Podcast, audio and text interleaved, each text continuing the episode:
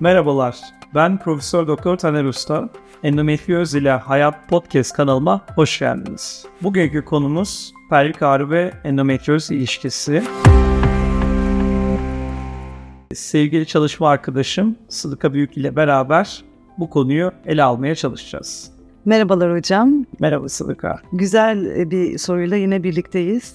E, pelvik ağrı ve endometrioz ilişkisiyle ilgili çok değerli bilgileri sizden duymak isteriz.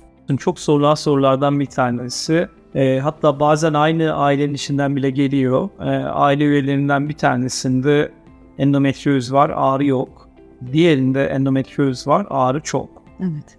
Dolayısıyla hakikaten önemli bir antite. Her endometrioz hastasında ağrı olmuyor. Zaten tanıyla ilgili bazen gecikmelerin en önemli iki sebebinden biri şu. E, ağrı olmazsa doktora gitmiyor isek gecikiyoruz. Ağrı var bu ağrıyı işte adet sancısı gibi normal olarak kanıksarsak gene hani herkeste var.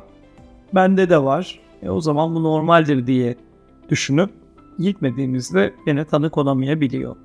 Her endometrioz hastasında az önce söylediğimiz gibi ağrı olmuyor.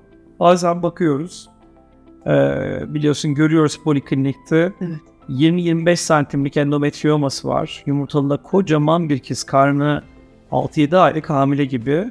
Fakat sıfır ağrıyla geliyor. Evet. Sadece şikayeti e, karnında şişlik var, bağırsaklarında gaz var, tuvaletle ilgili sıkıntı var.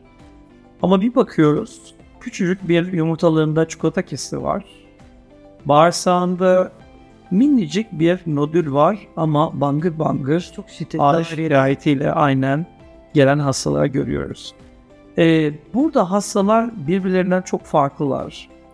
Lezyonlar da ister sinir lifi içeriği, ister aktivitesi ki bazı hastalarda görüyoruz lezyon neredeyse hiçbir dönem pasif değil, devamlı aktif ve orada bir iltihap maddeleri gibi ama bunlar bir mikrobik iltihap belirtişleri değil. Aynı romatizma hastalıklarda olduğu gibi devamlı bir yangı var, devamlı bir inflamasyon var ve devamlı oradaki olan durum bir savaş hali gibi. Ee, yapışıklık, etraftaki dokularda fonksiyonlarını etkileme, işte bağırsakta pasajın yavaşlaması, rahimde kasılmaların artması, kanamanın artması gibi şikayetlerle hastalar çok ciddi ağrılarla karşımıza geliyor. İlişki sırasında da ağrı. İlişki sırasında ağrı, adet sırasında ciddi ağrı, hatta bu ağrı okula gitmekten alıkoyabiliyor. İşe gitmekten kadınları alıkoyabiliyor. Yani iş ve okul hayatını ciddi etkileyebiliyor. Aile hayatını ciddi etkileyebiliyor. E, o kadın ev hanımı olsa bile e, evdeki işlerini yapmakla ilgili sınırlandırmış olabiliyor. Yani ağrı böyle çok kolay ne olacak bir ağrı kesici içelim. Hepimizin ara ara ağrıları olur gibi değil. Bu ağrıların bazen hiç geçmediğini düşünürsek, hatta hareket ettiklerinde ağrıların daha da arttığını, bazı hastaların şikayet ettiğini aklımıza getirirsek, bu ağrı gerçekten çok önemli bir ağrı haline geliyor. Aslında hayat kalitelerini çok fazla etkiliyor ve hayattan gerçekten tad alamaz hale geliyor. Aynen öyle. Son yıllarda zaten aslında tedavileri konuşurken belki de en önemli konulardan bir tanesi yaptığımız tedavinin veya yapmadığımız tedavinin o kişinin hayat kalitesi üzerine etkisi. Evet. Sizin yaptığınız veya yapmadığınız hayat kalitesi üzerine çok ciddi bir olumlu veya olumsuz etkisi var ise bunu hastaya mutlaka sunarak tartışmanız gerekiyor.